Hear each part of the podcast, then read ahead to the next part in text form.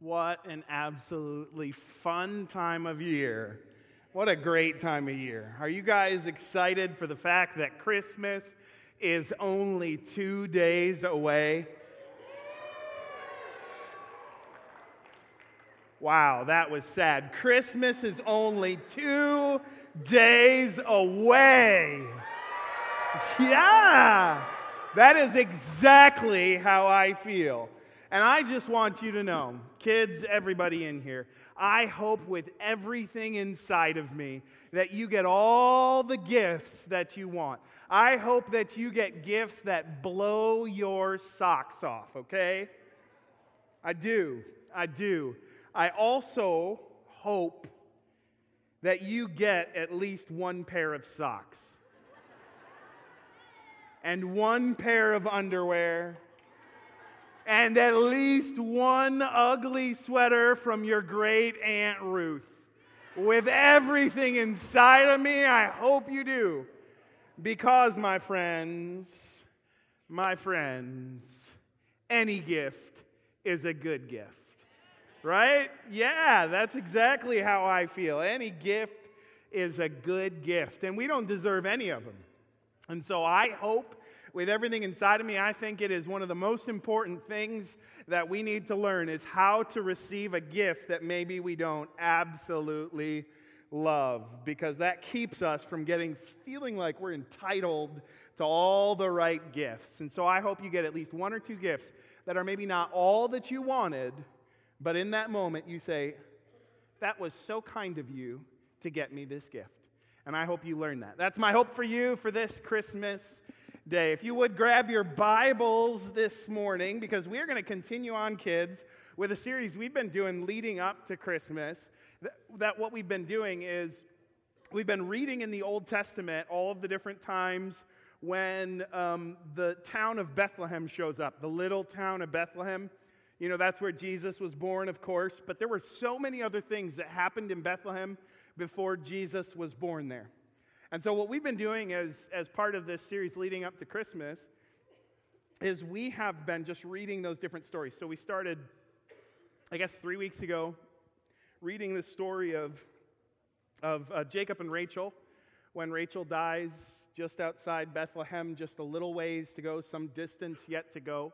And she's buried along the side of the road. So she is on the way to Bethlehem, is what it says. And that's where we got the name of this series, On the Way. So it's the lead up and what God is doing in preparation for Jesus coming.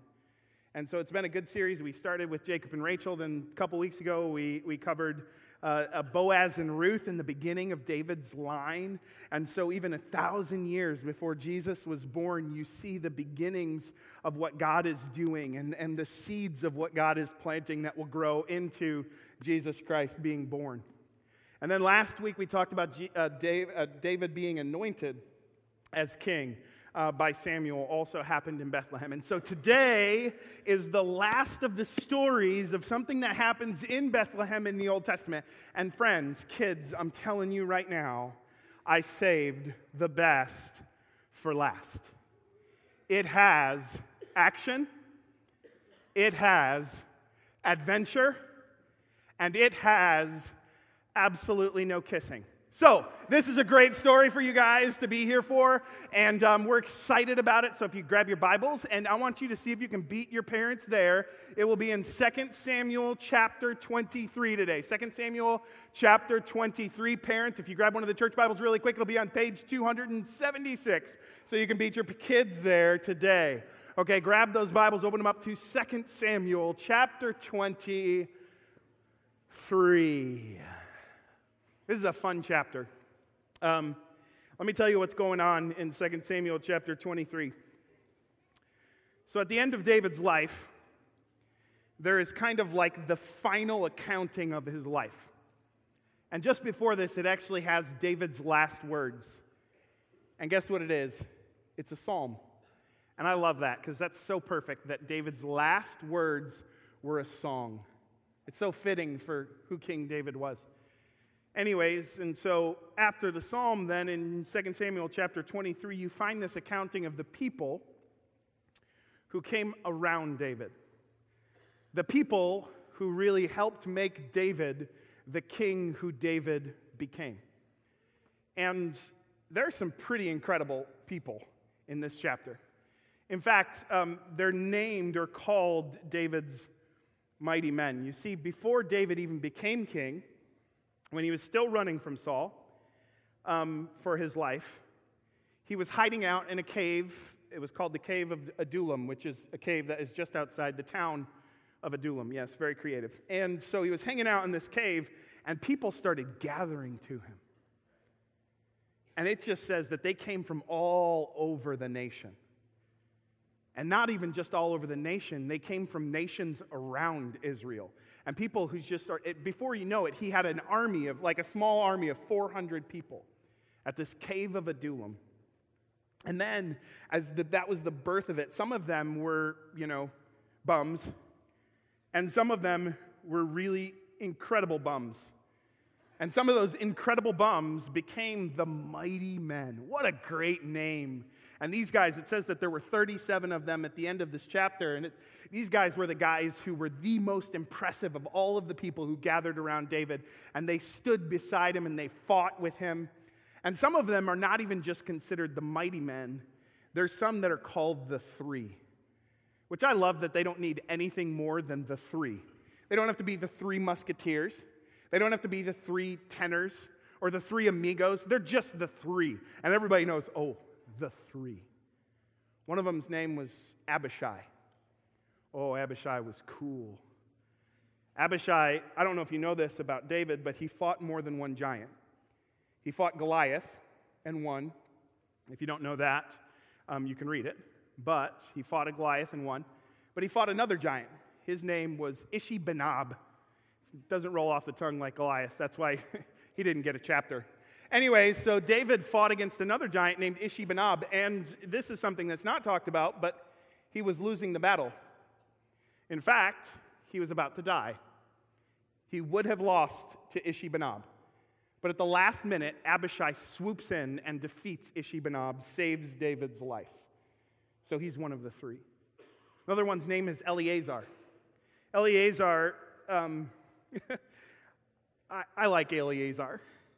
Eleazar and David at one point were facing off against the enemy along with all of the Israelites behind them. And as they're facing off against the enemy, David and Eleazar decide to start taunting them. We aren't told how they taunted them, we won't get into it, but I'm sure it was totally church appropriate. Anyway, so they were taunting the enemy. Bad idea. The enemy decides to charge them. When the enemy charges, all the Israelites take off except for David and Eleazar. They're the only two guys left. And all these guys are charging them. And it says that Eleazar kept fighting along with David all day long, all morning, all afternoon. It said at the end, his hand was frozen to his sword. It actually says in the, real, in the original language, it says, his hand became one with the sword. Which is a fancy way of saying that he got a cramp in his hand. And he couldn't, like, he had to pry the fingers off. He was working so hard, but it sounds cool. His hand was one with the sword. But he stood beside David when everyone else ran. And then the last one's name was Shammah. Shammah, same kind of a situation. I guess the Israelites ran a lot early on because Shammah, same situation, except David wasn't even there. He's there with the Israelites, and the Philistines are coming at them. He's standing in the middle of a lentil field. Okay? All the rest of the Israelites run away, and he stands his ground and fights against them. This is how he made his name, which really speaks to us, kids, on the value of fiber in your diet. Okay? Lentils are high in protein, high in fiber. Very important that you get good fiber so you can be like Shammah. Anyway, so these were the three. And these guys are awesome. Right? And so you read the story, and in this chapter, intermixed with all of these people are these little stories of things they did. And so you find stories of a guy who fights a lion in a pit on a snowy day and gets books written about him. That's the kind of people who gathered around David. And then there were the three. And right in the middle of this is a story that happens in Bethlehem. And that's the story I want to read 2 Samuel chapter 23, We'll start reading in verse 13. Here's what it says And three of the 30 men, 30 chief men, went down and came about harvest time to David at the, king, at the cave of Adullam, when the band of Philistines was encamped in the valley of Rephaim. So, part of what I love about the Bible is that a lot of times when I'm reading it, there might be something that I read that I don't fully understand right away. And so I have to stop and I have to think about it. And a lot of times when you come to a place like that, a really good idea is to look at other places in the Bible and see what it says. Because you read this and it just sounds like, okay, what? There's a big mush. The Philistines are coming to this valley called Rephaim, and on the other side of it, David's at this cave in Adullam. How did, what happened? How did this happen? When did it happen? What's really nice about the Bible is a lot of times somewhere else in the Bible it'll tell you. And you can find out exactly what, what, when this is. It's in 2 Samuel chapter 5. So if you turn like 10 pages to the left, if not, it'll be up on the screens, and we're only going to be there for a second, so you don't have to if you don't want to. 2 Samuel chapter 5, verse 17, here's what it says. When the Philistines heard that David had been anointed king over Israel, all the Philistines went up to search for David. But David heard of it, and he went down to the stronghold. Now the Philistines had come and spread out in the valley of Rephaim. So there's a couple things this tells us. Number one, this is where the Philistines spread out in the valley of Rephaim. Okay? The other thing it tells us is that David leaves where he was and heads to the stronghold, which is the cave at Adullam. It's known as the stronghold. So he leaves where he was, heads to the cave of Adullam. Third thing it tells us is that this is right after David is anointed king over Israel.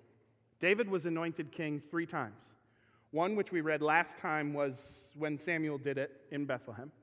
The second time was when he went to Judah and became king of Judah. So there's a split after Saul's death. He's killed by the Philistines. So the Philistines, the same people that this is about, kill Saul. When they do, the nation splits, and a bunch of the tribes follow one of Saul's kids named Ishbosheth. And one tribe, Judah, follows David and they anoint him king over Judah. He is king over Judah for seven and a half years. That entire time, he stays in a place called Hebron. But at the same time, Ishbosheth is with the rest of the tribes. That whole time seems to be a time of peace for them. The reason why? Because why would the Philistines mess with a good thing? Right? If the nation is divided, why would they get in the middle of it? As long as Judah and Israel are kind of against each other, and there's not major battles, but there's minor skirmishes, and the house of David is against the house of Saul, just leave them to their own devices. They aren't going to bother you, and it'll just kind of mess them up, right? So you leave them to it. Seven and a half years, that's the way it ends up. Ishbosheth dies, then the rest of the tribes anoint David as king. This is his third anointing, and that's when this happens. See, now all the Philistines have a problem.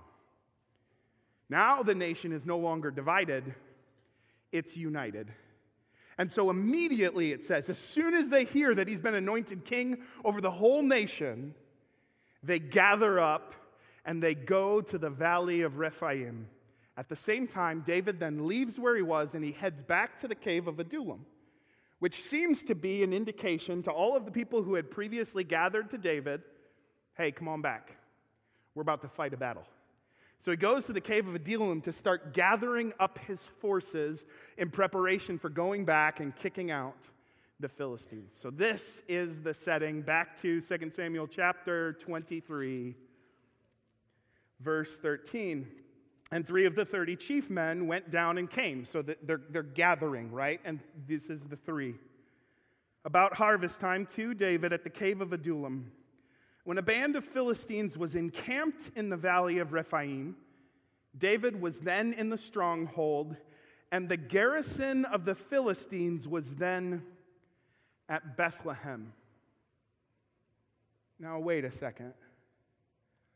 Why would the garrison, the headquarters, the place where the generals are, why in the world would they set that up in Bethlehem? The most strategically insignificant little town you could pick. unless they are sending a message. Bethlehem is David's hometown. So, David, anointed king, woohoo, he can't even protect his own hometown from the Philistines. They are baiting him. Come out and fight us, David. Come out and run us out, David. If you can't, you're not much of a king, are you? So they set up their headquarters right in Bethlehem. Now, kids, this is important. If you learn this lesson early on, this will serve you well for the rest of your life. Where there is bait, there is normally a trap. Okay? Kids, if you see a nice little piece of wood on the floor with a nice big chunk of cheese on it, do not walk over and eat the cheese. It will hurt a lot. When you read this story, as soon as you hear that there's a garrison of Philistines in Bethlehem, which is only significant to the Lord, nobody else, when you hear that, the first thing that should pop in your brain is Admiral Ackbar. Here's a trap! right? Like that's exactly where your mind should go. That's what's going on here. They are baiting David to get him to come out and fight, but David is in the cave of Adullam gathering up his forces, and people are gathering to him. The same ones who gathered to him before he was even king are coming back, and they are coming to fight. Three of them are the three. And maybe they're the ones who told David that the Philistines are in Bethlehem. We don't know. But somehow David finds out. And these three have gathered to him. Here's what it says And David said longingly, Oh, that someone would give me water to drink from the well of Bethlehem that is by the gate. I have always thought, correct me if I'm wrong, I have always thought that if you were going to name a town Springfield. Springfield should have good tasting water. right? If you're going to name your city after water in the middle of a field, when you drink water from that city, you should go away feeling refreshed. Now, if you're driving through Arkansas, I love Arkansas and the people of Arkansas, for those who were offended the last time that I said something bad about Arkansas. If you are driving through Arkansas and you get to feeling a little thirsty, and you see that the next town coming up is Toad Suck, Arkansas, which is the name of a town, I'm not making that up. If you see the next town coming up is Toad Suck, Arkansas, you probably won't think, that's a great place for me to get some water. But if you see Springfield, you would think, ah, I'm going to get me a refreshing drink of water. And then you drink it, and it tastes like we buy our water from Toad Suck, Arkansas. That's what it tastes like, right? But my house, we're on a well. And the water that comes out of that well, it is crisp and refreshing and oh so good. David is sitting here in this stronghold in the middle of the desert and I have to say, he probably has water there. It would be a really terrible stronghold in the middle of the desert if it doesn't have a water supply. But while he's sitting there in that stronghold in the middle of the desert, he goes, Oh, for a drink of water from that well just inside the gate in Bethlehem. I read this and I think, that is super passive aggressive. I don't know if any of you ever had a grandma who was passive aggressive. I did. And she would always do stuff like this Oh, I wish that someone would get me a glass of water. And I would say, Grandma, just ask me to get you a glass of water, and I'll get you a glass of, glass of water. You don't have to do the whole passive aggressive thing. But that's not what David's doing here. I think what David's doing here is here is remembering simpler times. For me, what it's like is back home in Kenosha, when I was growing up, there was this little store called D&L. Stood for Don and Larry's, father and a son. Don and Larry's. And it was right at the corner of Green Bay Road and Highway 50. And we, when we were kids, would walk down from our house to this little store, D&L's. Couldn't do it anymore because Green Bay Road has turned into a major highway. Highway 50 is, is a massive major highway, and it's the busiest intersection in Kenosha. On one corner, D&L is long gone. There's a Walgreens on the other, is a gas station on the other, is a bank, and the other one has a mall. So it's super busy. So imagine Battlefield and Glenstone and, and, and little eight-year-olds down to D&L, because that's what it was. And yet I remember heading down when it was just Green Bay Road was really just a road and going to D&L buying myself a glass bottled Coke where there's moisture kind of peeling off of the outside of it. And I could get that glass bottled Coke for five cents. Now, that's not true. How old do you think I am? Come on. guys are.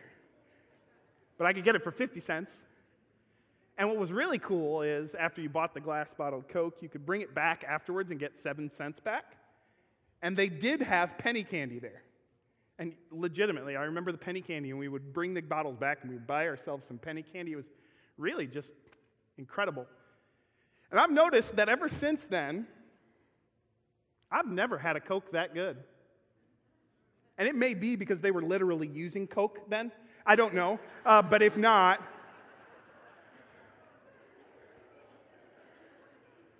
I don't even drink soda that much anymore, if at all. And, and yet I remember those Coca Colas so fondly because it was good and it was refreshing. And quite honestly, it was a much simpler time.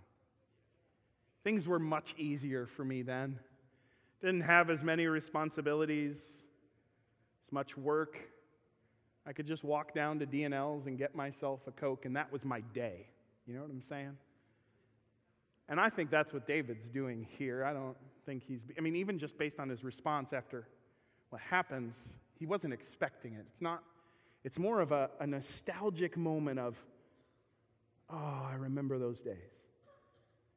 When I would come in off the field after watching sheep all day. That's all I had to do was just watch sheep.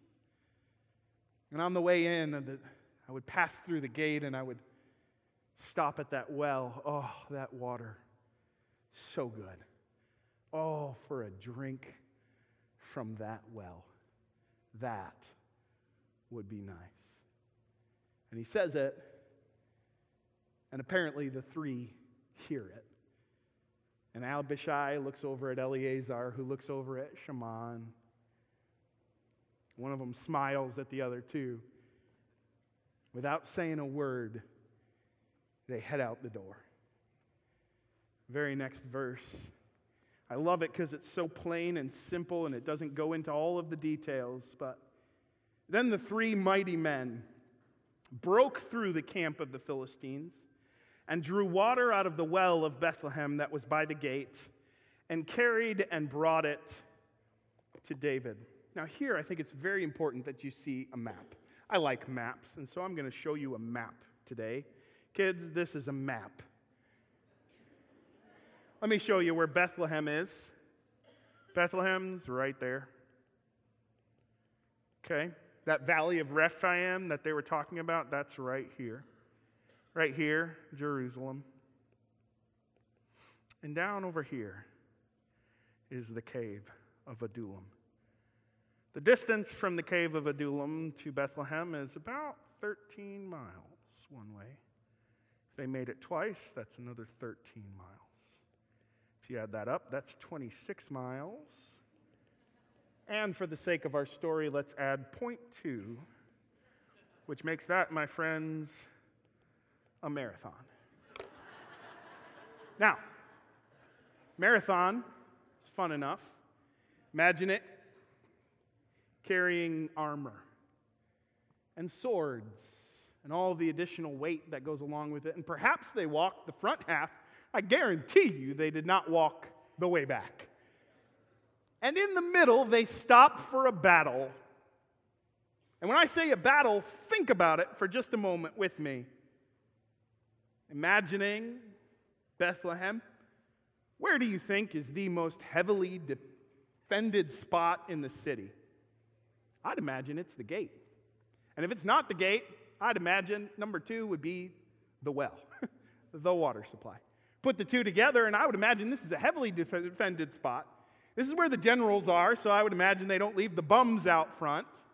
And most likely, it's a trap. And these three head off to Bethlehem. Doesn't give us details on how it went down or how long it took. What we do know is somehow they fight their way through. And we don't know if three of them all fought at the same time and then beat back the enemy enough to grab the water and run out the gate, or if two of them fought while one of them grabbed the water and headed out. But somehow they do it. I would imagine took until at least the Philistines stopped chasing them for their hearts to slow back down. And you wonder, why would these guys do this? It's because he's the anointed king of Israel. They came to him long before he held that title. They gathered to him when he was nothing but a bum in the hole in the ground in the desert and they gathered about him. Boy, this is some honor. This is some loyalty. This is some sacrifice. This is some devotion. And they show this to David. And I kind of picture them as they're arriving back, or at least as they're getting close, that Abishai looks to the others and says, My, my gift I bring a gift fit for the king, a gift to honor him. Pa rum pum pum pum. These are men's men. I doubt they ever said pa rum pum pum pum. Wondering what kind of response they'll get. And they walk in, they bring this water to David. And here is what David does with it. But he would not drink it. He poured it out to the Lord. Oh, I wish I could have been there in that moment. The water's poured out into the ground, and at first there's a puddle. Within seconds, it's just a different colored spot on the ground, and within a minute, even that's gone, sucked into the thirsty ground read this, and at first I kind of picture Abishai going, Pa rumpum. I'm going to kill you. You know what I'm saying? Like,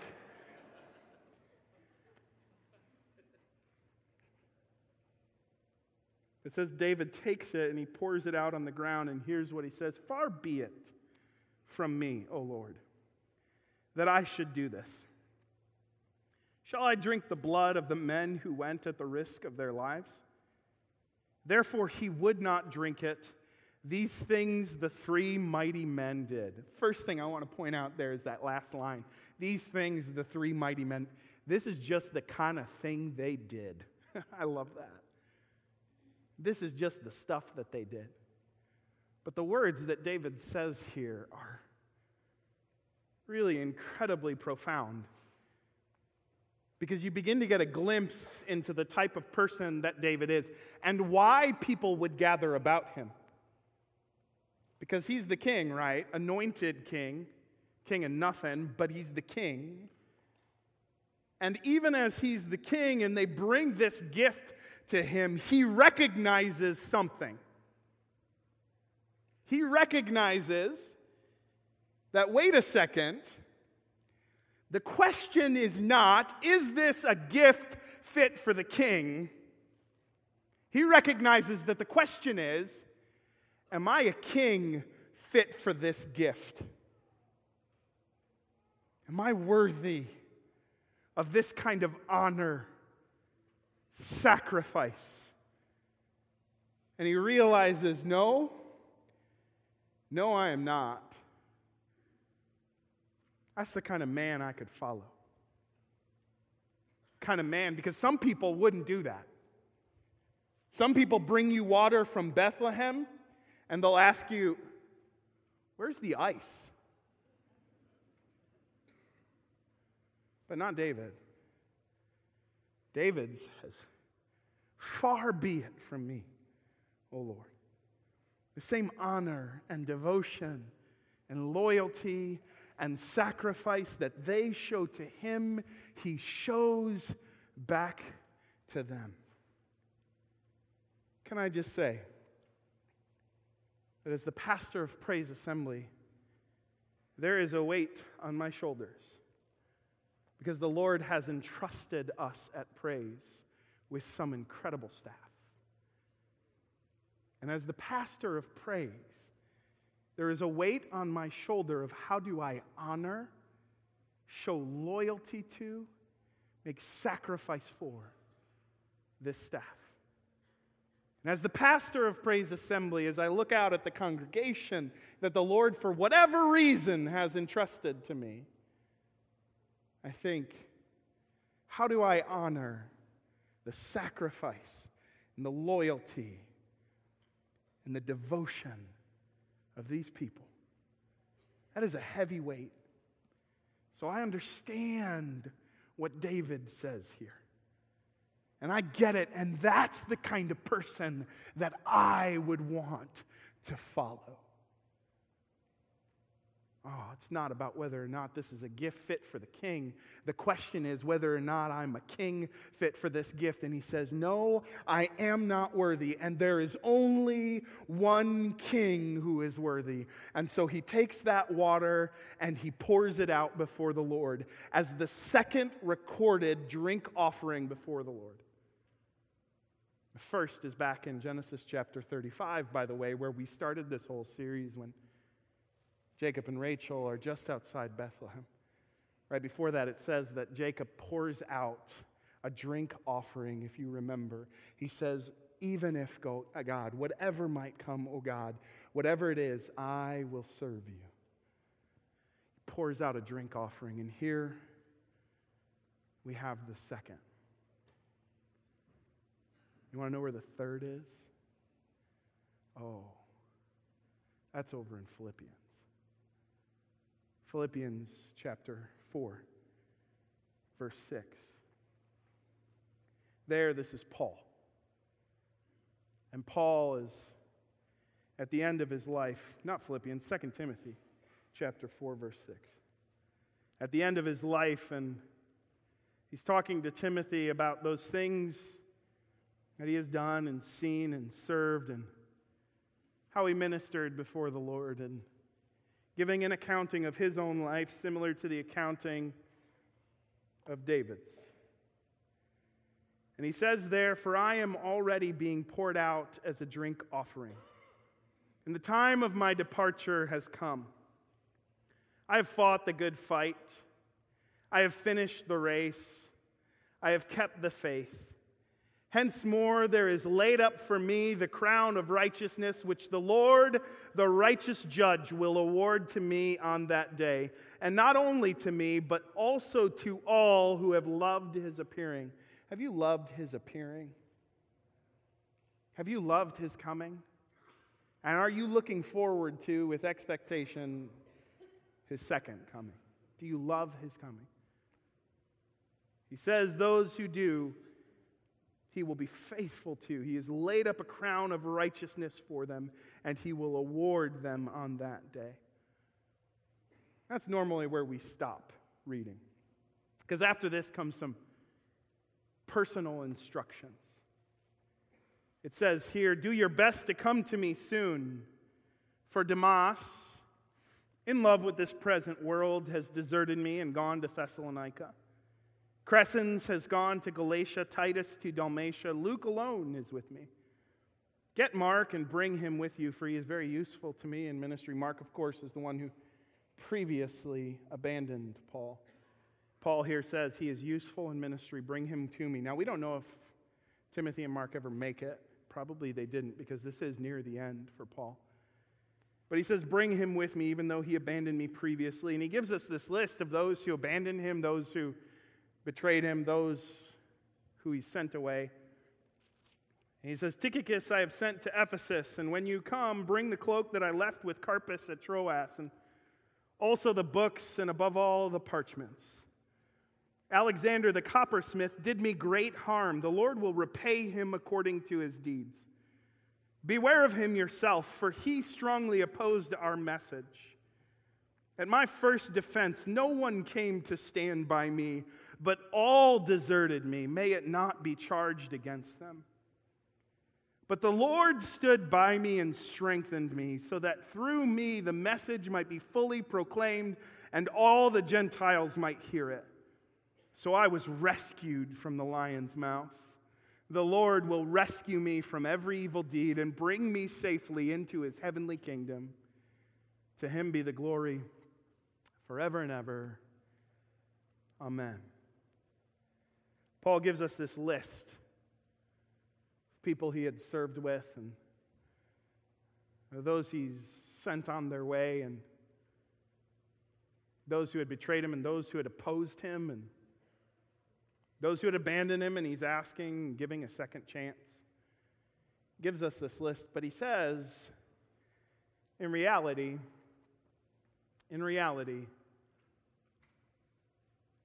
the lord was always with me he stood with me and He strengthened me. He rescued me, and He will rescue me from every evil deed and bring me safely into His heavenly kingdom. Have this incredible list of people who were followers of Christ in Paul's day and how they interacted with Paul. I want to flip back to 2 Samuel 23. Because in 2 Samuel chapter 23, as they're giving this list of the mighty men, people just like Eleazar and Shammah. And as they're giving this list, he gives us a bunch of them. He says there were 37 of them total. And right at the end of the chapter, as you're reading through these, a lot of these names we don't know 37, verse 37. Zelek the Ammonite, Naharai the Beerioth, the armor bearer of Joab, the son of Zeruiah, Ira the Ithrite, Gareb the Ithrite, and Uriah the Hittite, 37 in all. Uriah the Hittite.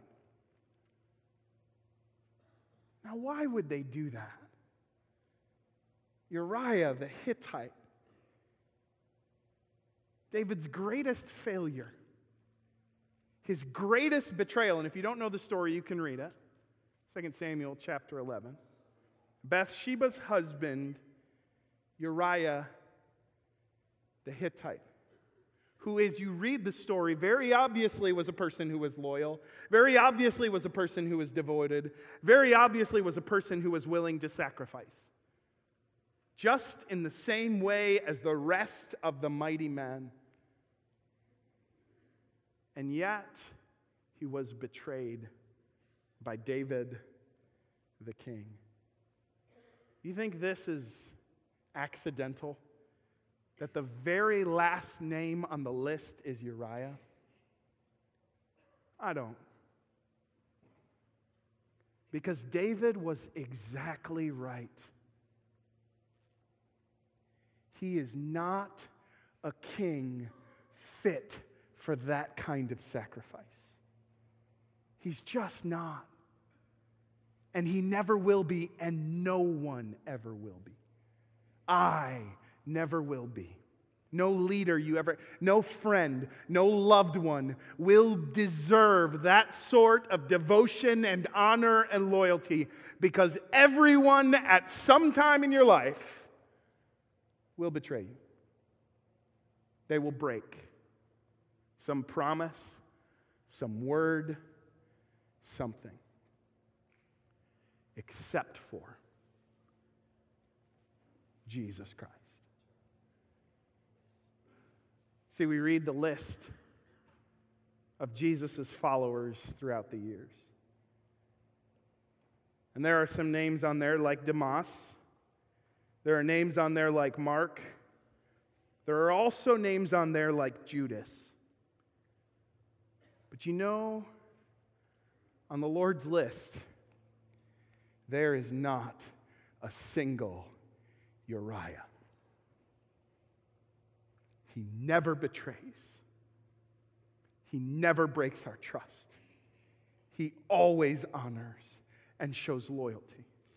And more, he is not a king who asks us to sacrifice, but is a king who makes sacrifice for us. He does not ask us to pour out our blood. He poured out his blood for us. This, my friends, is the only king who is worthy of that gift. And that gift,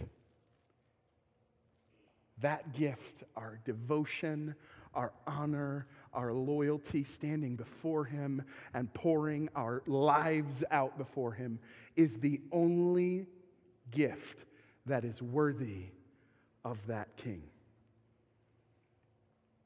When I read this story, I see a God who loves us so much that he sacrificed for us, that he sent his son for us. And let me tell you, friends, the promise of the Lord is sure to you today. He will never leave you, He will never forsake you. And I don't know what you find yourself standing in the middle of, but He will be standing with you and strengthening you. In fact, it says that He will rescue you from every evil deed. And more than just that, He will bring you into His heavenly kingdom for all glory and honor and praise to His name. That's the King who is worthy this morning. And there is no other gift that we can bring besides our utmost devotion to Him. To pour out our very lives before Him as that gift, our sacrifice to the God who sacrificed for us. There is no other king worthy of that gift, and there is no other gift worthy of that king.